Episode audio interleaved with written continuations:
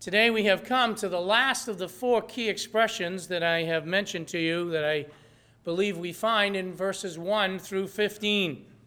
And I do believe that, again, those verses are to be taken as a unit because of the Lord's instruction. They came from verse 12, where he says, I have many more things to say to you. That is the fourth expression that kind of outlines this passage of the Lord's statements here.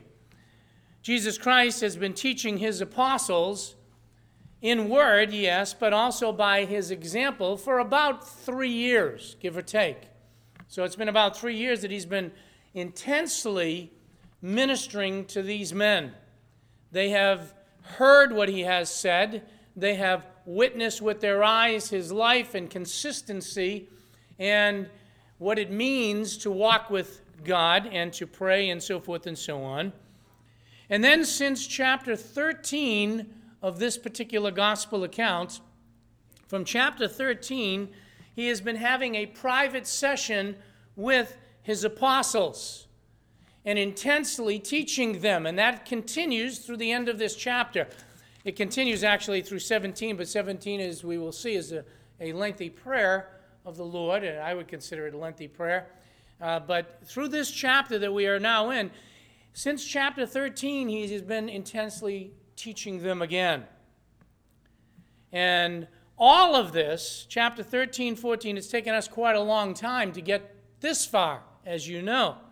We need to remember that as much as that has come to you, and sometimes I hear the expression of how much information comes forth and so forth uh, over the lengthy period of time, the Lord gave them this information, this instruction this training in one day. Chapters 13 through chapter 16. Just go home and read that and try to absorb all of that in one day. That's what they got from him. Keep that in mind as we deal with the text this morning. He is just hours away from his crucifixion. That's the time frame. He's been dedicating his life to teaching them. He's shown them. He's now in been teaching the crowds. He's moved away from the crowds. He's intensely instructing them since chapter 13, and he's hours away from his crucifixion. And currently, he has been speaking about, as we have seen and talked about, the fact that he's going away. He's told them he's leaving them. But he's also told them of the future ministry in our text of the Holy Spirit. Yes, he was going away, but he was sending the Holy Spirit. And we noted in verse 7, if you look at it in chapter 16, that it was to their advantage that he leave. They didn't want him to go. They had been benefiting for all that time, but it was to their advantage that he did go. And that advantage was that the Spirit of God would come. And then in our message last week, we saw that the Holy Spirit would have a ministry to the world verses 7 through 11, where we left off. He was going to have a ministry to the entire world, and he is doing that today. Now, as we come to verses 12 through 15, he is going to continue to talk about the future ministry of the Holy Spirit, but he's going to turn the attention particularly to them as apostles. But also, there is extension, I believe, here to the church in the sense of guidance, though that is really not what he's primarily aiming at. He's really dealing with them and the Holy Spirit's ministry to them. And what is it? What is that? Let's get right to the heart of the issue. What is the ministry? If you look at verse 13, the passage tells us. He says that future ministry of the Holy Spirit will guide you into all the truth what he says to them. The Holy Spirit, in his final instruction that he's giving them, the future ministry is going to be to the world, yes, but for you particularly, he will guide you in all truth. The problem is, he's not going to tell them right now what all of that entails. And you might want to think, I would think that way, why doesn't he just continue to tell them? Why? He says, I've got many more things to say. Well, just tell me what it is. Uh, why not do that? Why not give them as much as possible before he leaves? Well, he tells us why not. And that's our text as we pick it up and we find the reason in verse 12. And here it is. He says the apostles cannot bear it right now. He says, I have many more things to say to you, but here's the problem you cannot bear them now. The apostles could not bear them. This is the word that means they cannot carry it. They cannot, in the vernacular, handle it right now. The concept of carrying, if you just go with me for a minute to John chapter 19, just to keep you close by, because it's used again in verse 17. In verse 17, referring to the crucifixion not that far away, he says, They took Jesus, therefore, and he went out, and here it is, bearing his own cross. We understand that. He, it was on him, he had to carry it. And I believe it was also the fact that he carried really the sin of the world was coming and so forth, and that consequence and the wrath of God, all of that. But it was him. He was carrying it, he was handling it. And that's this word back here in chapter 16, verse 12. That's what it means.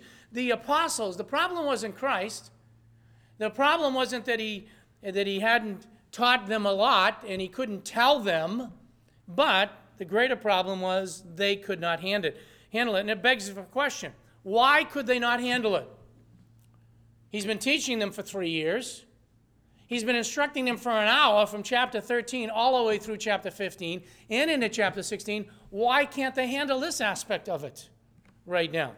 Well, let me give you several suggestions that I think answer the question because uh, we do have, I believe, the answers here elsewhere in Scripture. Number one, I would suggest to you the reason they cannot bear it right now. Number one, they were still carnally minded. Wait a minute. These are the apostles. Mm-hmm. Wait a minute.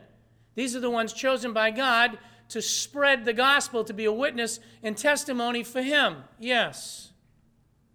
And they were carnally minded.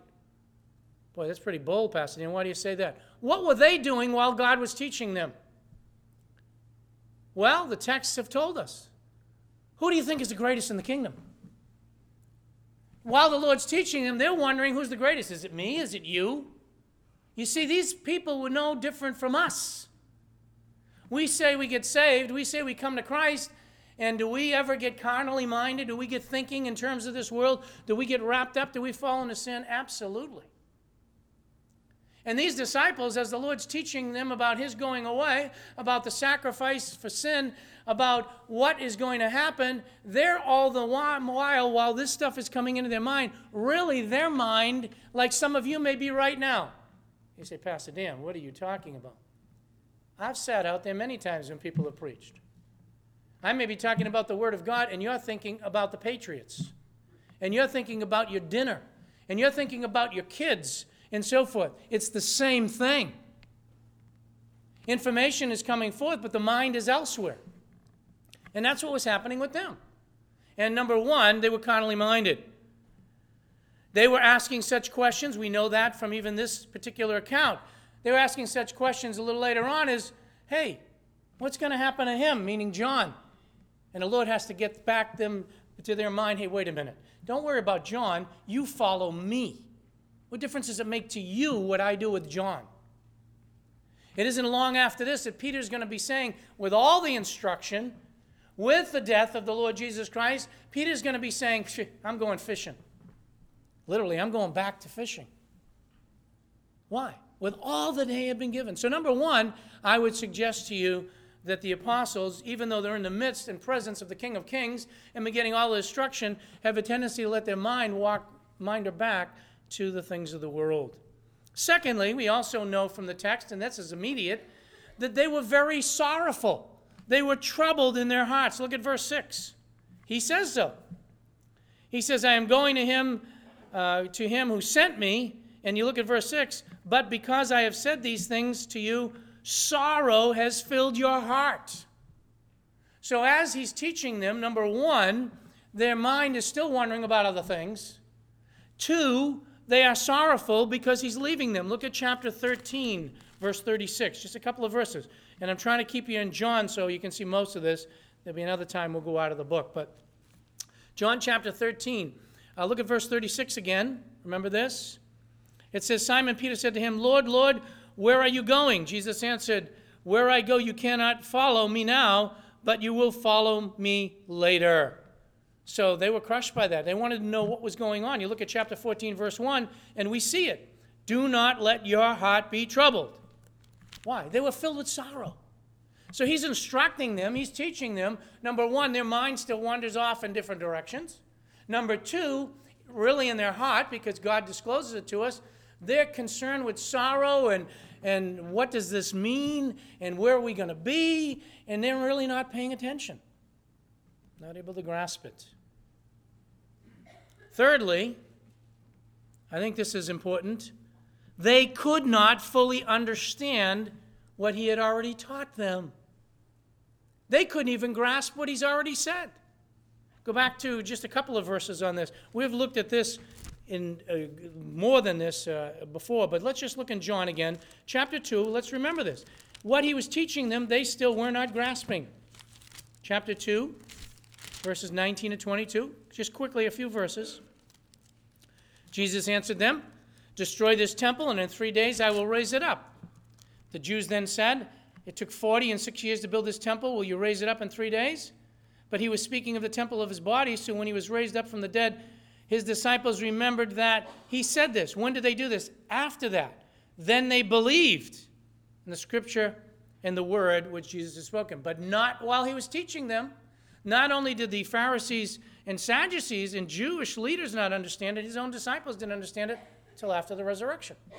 So he's teaching them and they're not grasping it. Go back to chapter 13 again of John.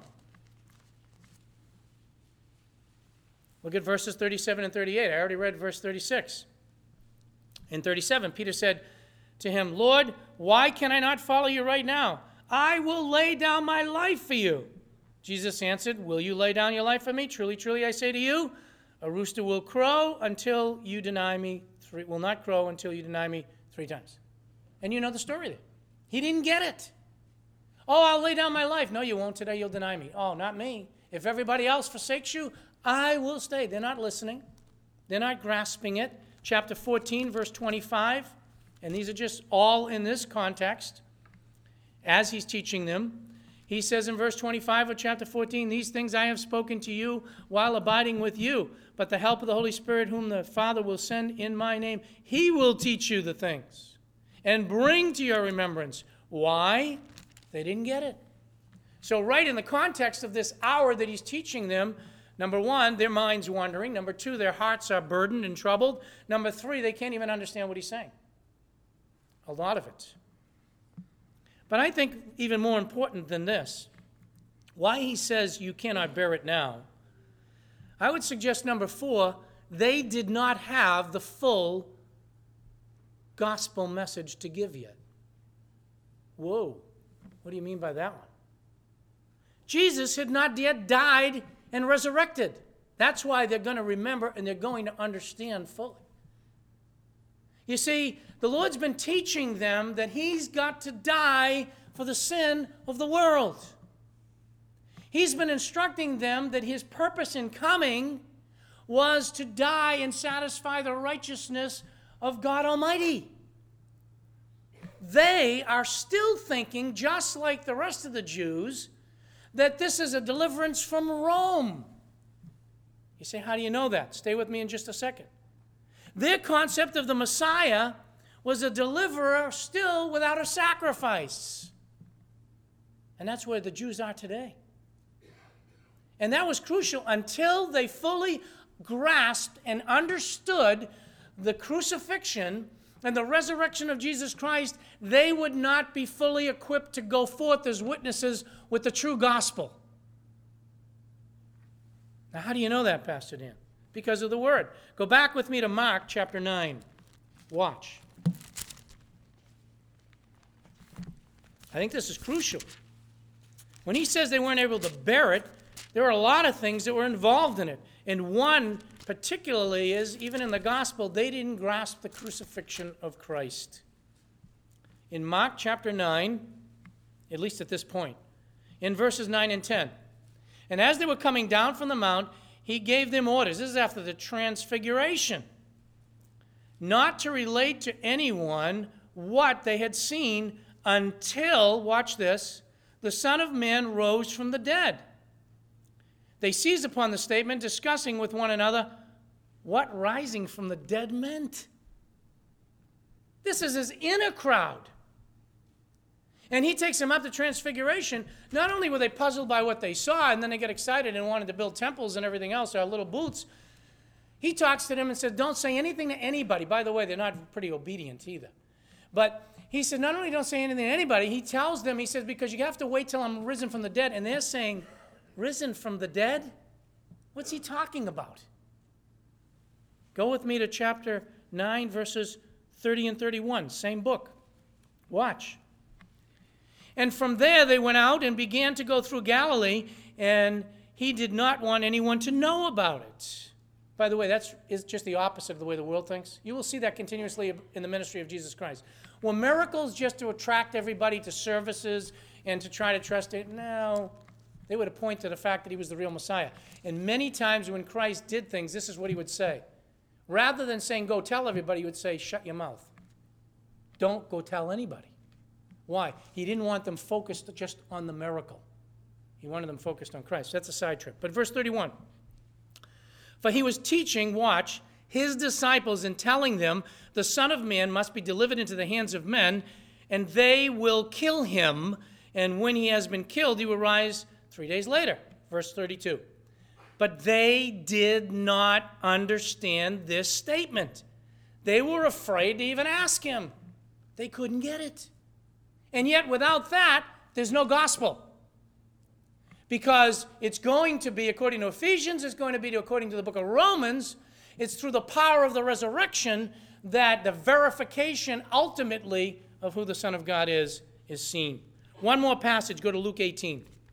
Luke 18.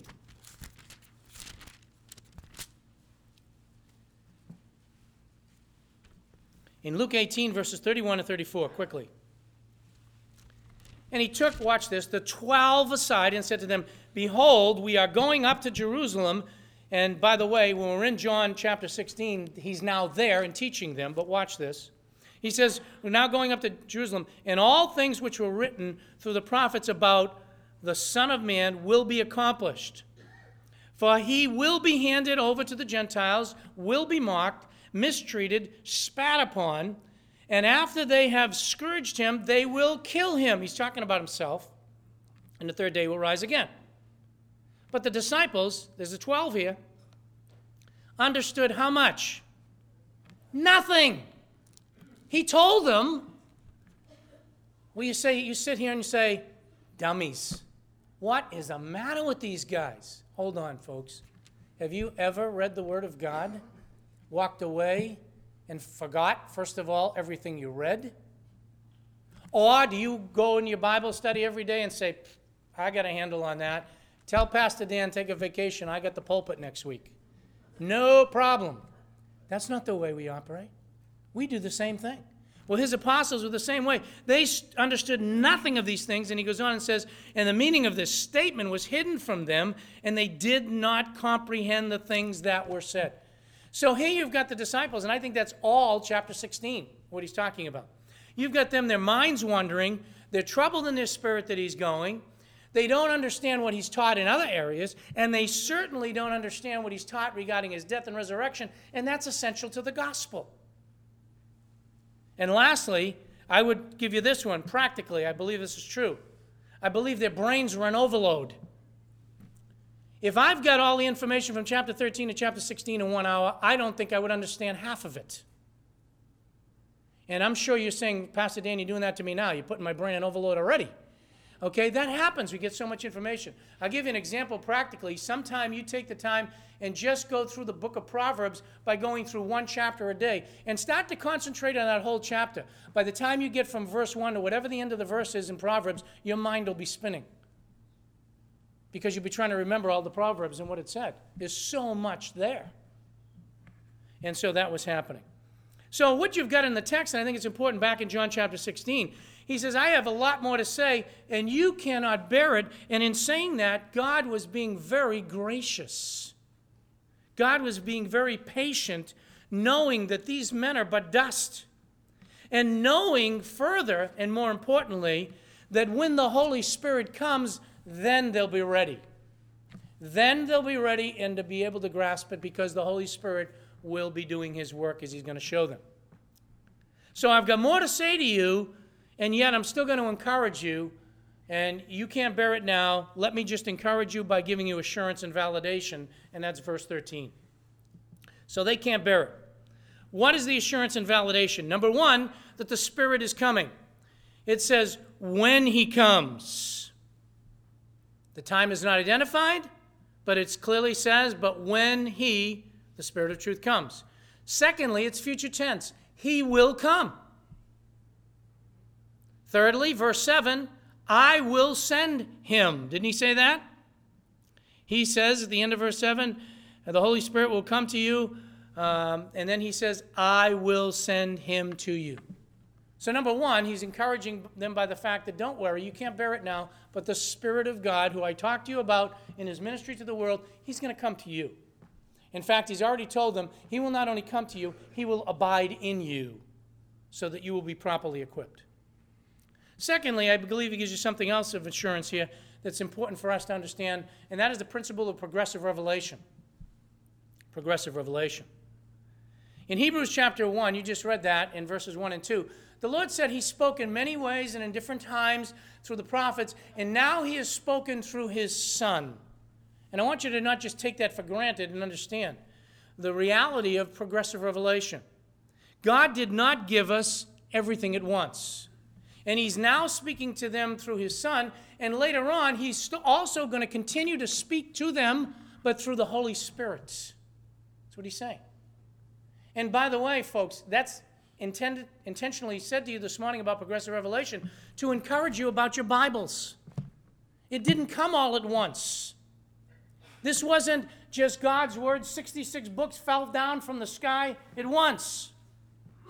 It was a process by which God would give some revelation over a period of time. He did not give everything at once. And by the way, we don't. When a child comes into the world, you don't take an infant and give them all that you can at one time and hope they understand it. You don't send them to kindergarten and give them 12th grade math. It doesn't happen. Some of you may, but I don't advise it. That doesn't happen in anywhere in any area of life. With children in school, we go through a process. With us as our education.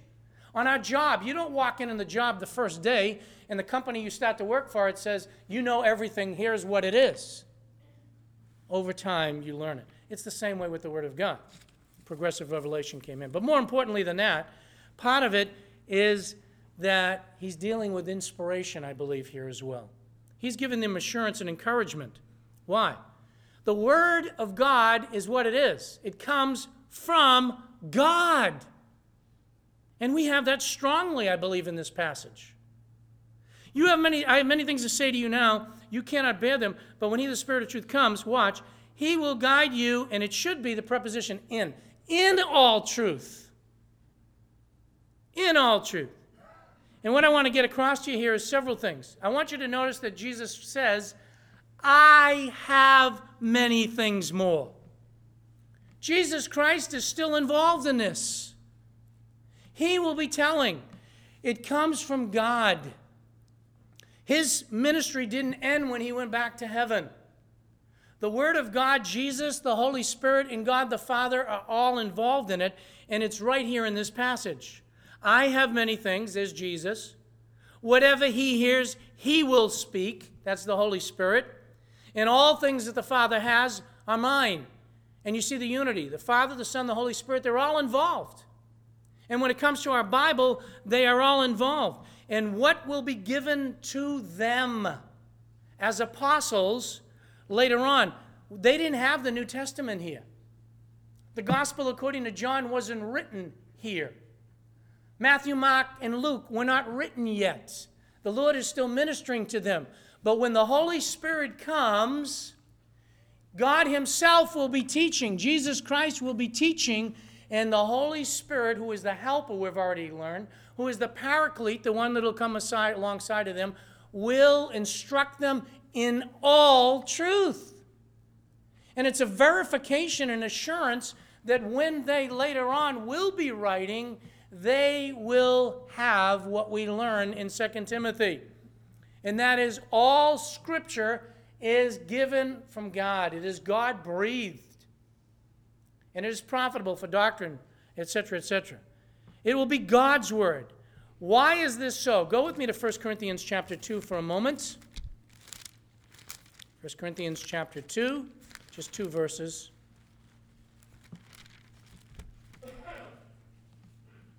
Verses 12 and 13. People talk about the Bible just being the words of man. Wrong. And Jesus is assuring them that he's going to speak more to them later when they can bear it. When is that? When the Holy Spirit is in them. How is that possible? Because 1 Corinthians chapter 2, just look at verses 12 and 13. Now we have received not the Spirit of the world, and this, by the way, is subsequent to the Spirit's coming, but the Spirit, watch this, who is from God, so that we, watch this, may know. We may know what? Things freely given to us by God. Now, why is that? Because the Spirit, which speaks, uh, which things we also speak, not in words taught with human wisdom, but in those taught by the Spirit and then it says, combining spiritual thoughts with spiritual words. The Spirit of God understands the things of God in that passage and is able to make them known to man. And because the Holy Spirit is coming, He will enable them to be able to understand. That's why spiritually mature Christians can't even understand the things of God. But also for the apostles, go back to John chapter 16. He's encouraging them. I have a lot to say, more. You cannot bear them but when the Spirit of truth comes, and He is going to come, He will guide you. That's assurance from the hand of God, and it also gives us the source of divine revelation. It's God Himself. Jesus will be speaking these things, and the Spirit of God will do the next thing, and that is He will lead them, He will guide them. This term, is the term that was commonly used for taking a blind man. In fact, it's used that way in Matthew 15, verse 14. I won't turn there. It's the, when the Lord says the blind are guiding the blind, it's a blind man taking another blind man by the hand. And what he's saying, and it helps us again with inspiration. How did the Word of God get here? How were the apostles used? They weren't ready yet. They had to wait till the crucifixion had taken place. They had to wait for the resurrection. Then the Holy Spirit would come, He would remind them, and Jesus Himself would speak things.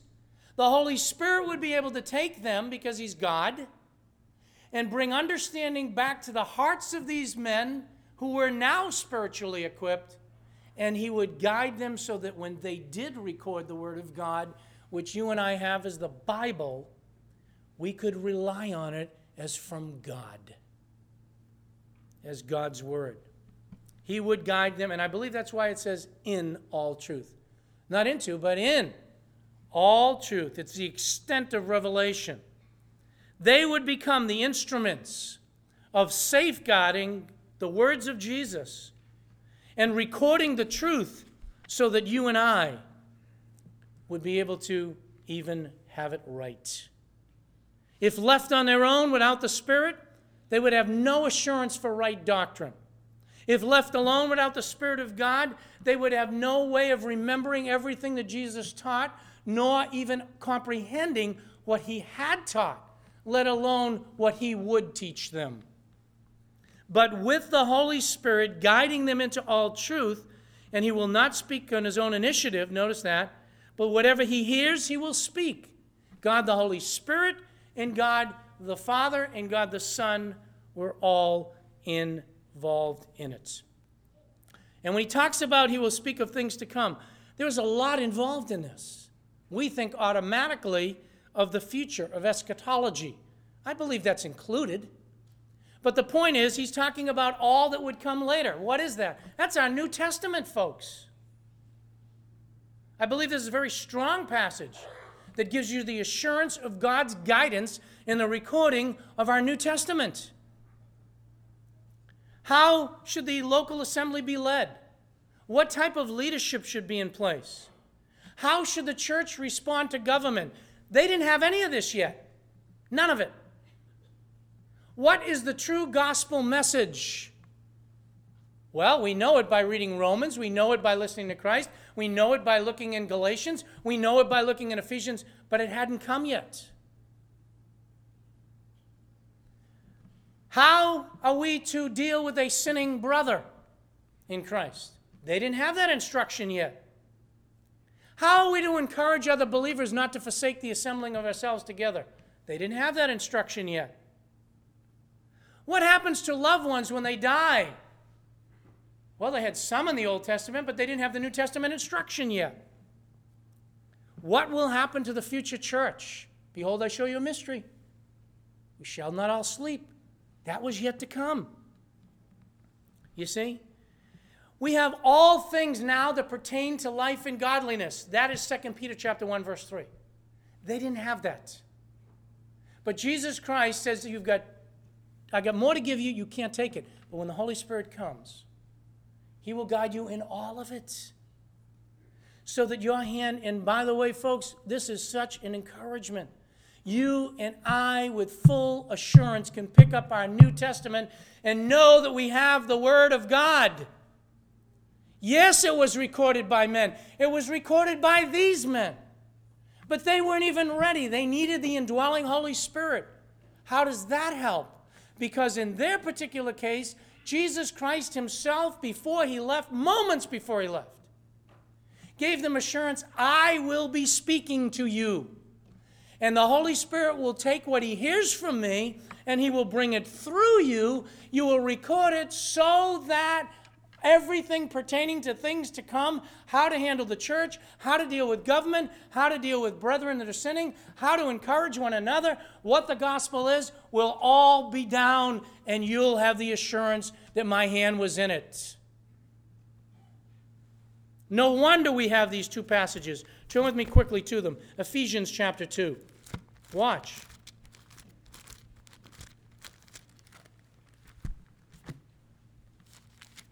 Don't let somebody frighten you by saying, hey, you know, the Bible's written by men. Of course, who would you expect it written by? That's not the end of it. How was it written by man? It was written because God was speaking and God was the one guiding them. You'll see that in just a second. In Ephesians chapter 2, look at verses 19 and 20. No wonder he said this. So then, you're no longer strangers and aliens but you're fellow citizens with who? The saints. You have the household of God. What encouragement that is to the believer, right? You have the household of God. Now look at verse 20. Having been built on the foundation of who? Come on. The apostles and the prophets. Of course, Jesus Christ himself is the, he's still the cornerstone. But what does he mean, built upon the foundation? It is the teaching, it is the doctrine that was to come, it is the instruction that came through the apostles. Well, how are we sure that they had it right? Because Jesus himself was the one that oversaw the whole thing. And he assured them of that before he left. And he encouraged them. Don't worry, you can't handle it now. If I gave you the book of Ephesians, you would have no idea what was going on. So you know what, Peter? I'll have you write 1 Peter and 2 Peter. I got another man coming along by the name of Paul, and I am going to give him the instruction for the book of Ephesians. Because his ministry is going to be to the Gentiles, and he'll explain how those two come together. But he's going to do it by the power of the Holy Spirit. And that's why you have this passage, 2 Peter chapter 1. You've seen it many times, but let's turn there again. This is the process. 2 Peter chapter 1, verses 16 and 17.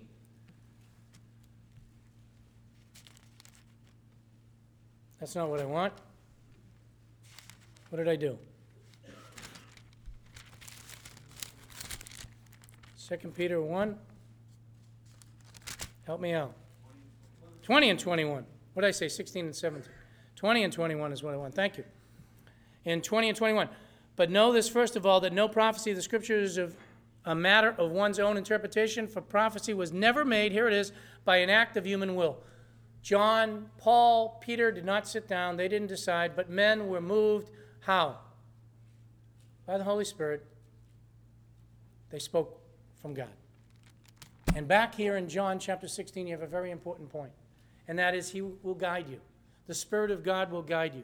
And God Himself, I believe, knows how to oversee it all. That is why David could say that when he wrote the Psalms in 2 Samuel 23, he says that his very words are in my tongue. That's why Psalm 19 in verses 7 through 11 can talk about the Word of God and its purity and it came from God and so forth and so on. That's why in 1 Timothy chapter 5, it could refer to, listen, the writings in Luke chapter 10 as being scripture. That's why we find in 2 Peter chapter 3, verses 15 and 16, and that's why 15 and 16 I think are in my mind, and 17, in that passage that Peter says the writings of Paul, people are wresting or twisting as they do the other scriptures. He could refer to Paul's writing as scripture. That was why you have Acts chapter 15, where the council came together. The Holy Spirit was guiding. And I believe with all my heart that's why you've got John, uh, excuse me, Jude 3. What is that? That now we are contending earnestly for the faith that has been once delivered to the saints. Our job isn't to come up with new revelation, folks. Listen, when you hear churches talking about new revelation coming from God, your ears should go up and you should shut that off. Because Jesus himself said, I will guide the apostles and I will do it through the Holy Spirit. And according to the other passages that we look at and compare, we find out that He guided them in all truth. And now our responsibility, they've got it right, is to go out and preach the same message, not a new one. And later on, they had the full account of the gospel. So He gave them assurance and validation. He actually showed that they would have the authority for the recording of Scripture. And by application, as they said, it is still true that the Holy Spirit indwells all believers and He will guide us and He will direct us. But it's not in new revelation as it was with them. With us, it's in explanation. It's referred to usually as illumination to give us understanding and insight. So He tells them, You can't bear it, but when the Holy Spirit comes, He will guide you in all truth. And I believe that means exactly what it says all, not some. They're going to get it all, and they will be able to give it to us and he will disclose to you things to come. And that is why we have these precious New Testament epistles that are able to give us guidance and give us all that we need for life and godliness. The question, folks, isn't getting new revelation, it's what are we doing with what he's given us?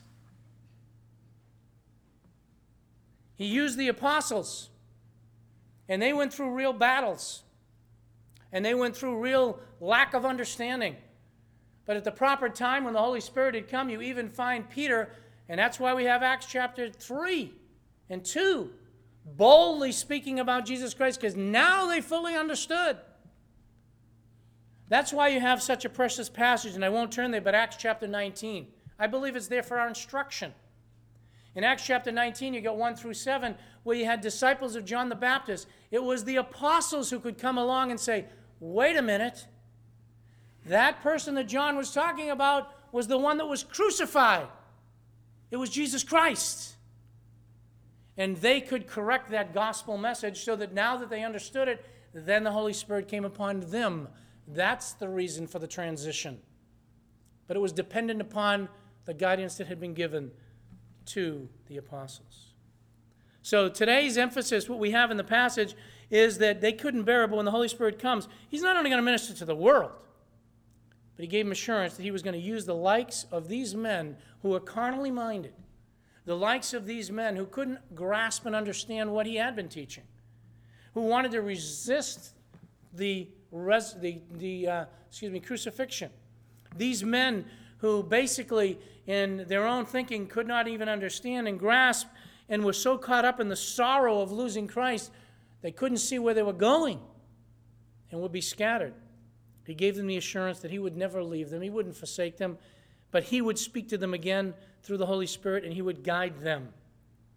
And then He wraps it up in the last section that I think is important. I only can give it a moment or two. In verses 14 and 15, what was the purpose of the Holy Spirit's coming? Listen, this is so crucial. You've heard it again. You're hearing it again now. You heard it in chapter 13. He will glorify me. Who does the Holy Spirit glorify? Come on, Jesus Christ. There is no room for a ministry, listen, no room for a ministry whose total emphasis is on the Holy Spirit. The Holy Spirit didn't come so that we could worry about and be all focused in on bringing glory to the Spirit and giving more attention to Him. His purpose in coming to this world was to convict the world of sin, righteousness, and judgment last week. His purpose of coming into the apostles was to guide them in all truth so that they could record it. His purpose in coming into us is the same thing as it is with the apostles, is to drive us to Christ and to give glory to Him. And you see the unity right there in 14 and 15 of the Father, Son, and Spirit. The Father's given everything to the Son, and it works back and forth. They belong, those who belong to the Father belong to Him, and He will disclose it to you. We could say more about that, but for this morning, I want you to catch the fact of glorifying Jesus Christ. That was the point of Acts chapter 2. That was the point of Acts chapter 3. That was the point of Acts chapter 10 going to Cornelius. It was to point people to Christ, not point people to the Holy Spirit. Today's emphasis should not be on Holy Spirit ministries. It should be on the ministry of the Word of God, and it should be letting the Holy Spirit do His work because we, as we've already seen, can't bring people to Christ. Give the gospel, He'll do the work. And God will give the increase. So, in closing comments, while the world is busy rejecting Christ, establishing its own righteousness, this is all last week, denying the judgment of God coming, and even persecuting the church of God. After Jesus Christ is resurrected and leaves, the Holy Spirit will minister to them and convict them of that. And in the meantime, when the Holy Spirit comes to the apostles, they will then be busy showing that Jesus Christ, the crucified one, the resurrected one, is the true Messiah. They will be involved in the recording of God's Word for our New Testament to be possible. The Holy Spirit will be involved in drawing people to Himself and guiding the church in the truths as expounded through them. Folks, we have the Word of God, and Jesus Christ gives assurance, I believe, to that right here to His own disciples who could not even understand it. We have the Spirit of God. We are equipped for every good work as a believer in Christ if you've trusted in Him. And so many are trying to search for gifts and search for being struck by the Holy Spirit. Being wait, come tonight when we talk about heaven. I got a comment on that one. And uh, being struck by the Holy Spirit and having these things happen when we should be concentrating on our walk with God. We should be concentrating on yielding to the Spirit of God, not quenching the Spirit. We should be concentrating on seeking to please Him in all that we do. We should be seeking to bring glory to Him in everything that we do, and not just be concentrating on ourselves in this world. But there may be some here that haven't even come to Christ. Without the Holy Spirit, the apostles didn't even get all that Jesus was teaching. Without the Holy Spirit, they couldn't grasp the crucifixion and resurrection. But with the Holy Spirit, they could, because it's the Spirit of God that opens up the understanding. What did they have to grasp? That Jesus Christ was the Messiah. Once the Holy Spirit came, Peter was bold. This one that you have crucified. He's the one that God predestined and planned that he would be the one through which salvation would come and with boldness would preach the gospel. It is only possible for us to come to salvation that the Holy Spirit open up our understanding that Jesus is the Christ, the Son of God, the only one sent of God, and that he bore the penalty and price of our sin, that is death. And through our faith in him, we can have the gift of eternal life and forgiveness of sins. And believers, we ought not to be looking for some experience and looking for some further revelation. We ought to be basking in the Word of God, who Jesus Christ assured he would give guidance to his apostles when he spoke to them through the Holy Spirit. Are you reading the Word? You say, Yeah, I'm reading it every day. I would guess that some of you, that are professing believers, can't even say that. But even if you are, are you obeying it? Are you yielding to the Spirit of God? Are you letting Him work? We are so caught up. I'm not one for encouraging people to come to different things and so forth in, in, in this sense, but I'll tell you something. Tonight, as we continue in the book of Revelation, we're going to be talking about heaven. And as I've been studying the topic of heaven and been praying and going through the book of Revelation, I've been brought under great conviction myself. I don't believe too many believers are even meditating on heaven. I believe we're so occupied with this world that all we look at is it's a place I guess I go when I die. When that's where our affections are supposed to be. Where are we? Where are we? Have we been so caught up that this world has overtaken us as believers? That we don't even recognize what God was doing? Are we looking at the apostles and saying, How could they not bear? How could they not understand? When we've got all the revelation, and yet we have trouble applying it in our own daily lives. May God strengthen us, stir us up, and encourage us to be students of the Word and to obey it. And let God use us as we bear witness as to who He is. Let's pray. Our Father in God, I thank you for your graciousness, kindness, patience with these disciples. Lord, you instructed them so well and with so much, and yet, being but dust, they could not bear much of what the Lord Jesus Christ had instructed. But you were so gracious in promising, on the authority of your word and of your Son, that the Holy Spirit would come and then guide them in all truth. We see your hand even in preparing and allowing the New Testament to be written. Father, there's no way those men could have remembered that without the Holy Spirit's guidance and without your hand and the Son's hand being in it all. But we thank you and praise you that He did instruct them in things to come. And now, Father, you have given us all things that pertain to life and godliness.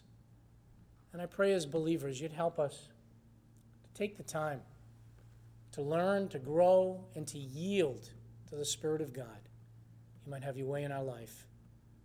And Father, for those who might be here without Christ, think that this is just another book, I pray by your grace you'd open up their understanding and help them to see that it was your word that was spoken forth by you, that you guided, the Holy Spirit guided these men and recorded these truths so that people would understand and know that Jesus is the Christ, the Son of the living God, and that by believing on him they might have life through his name.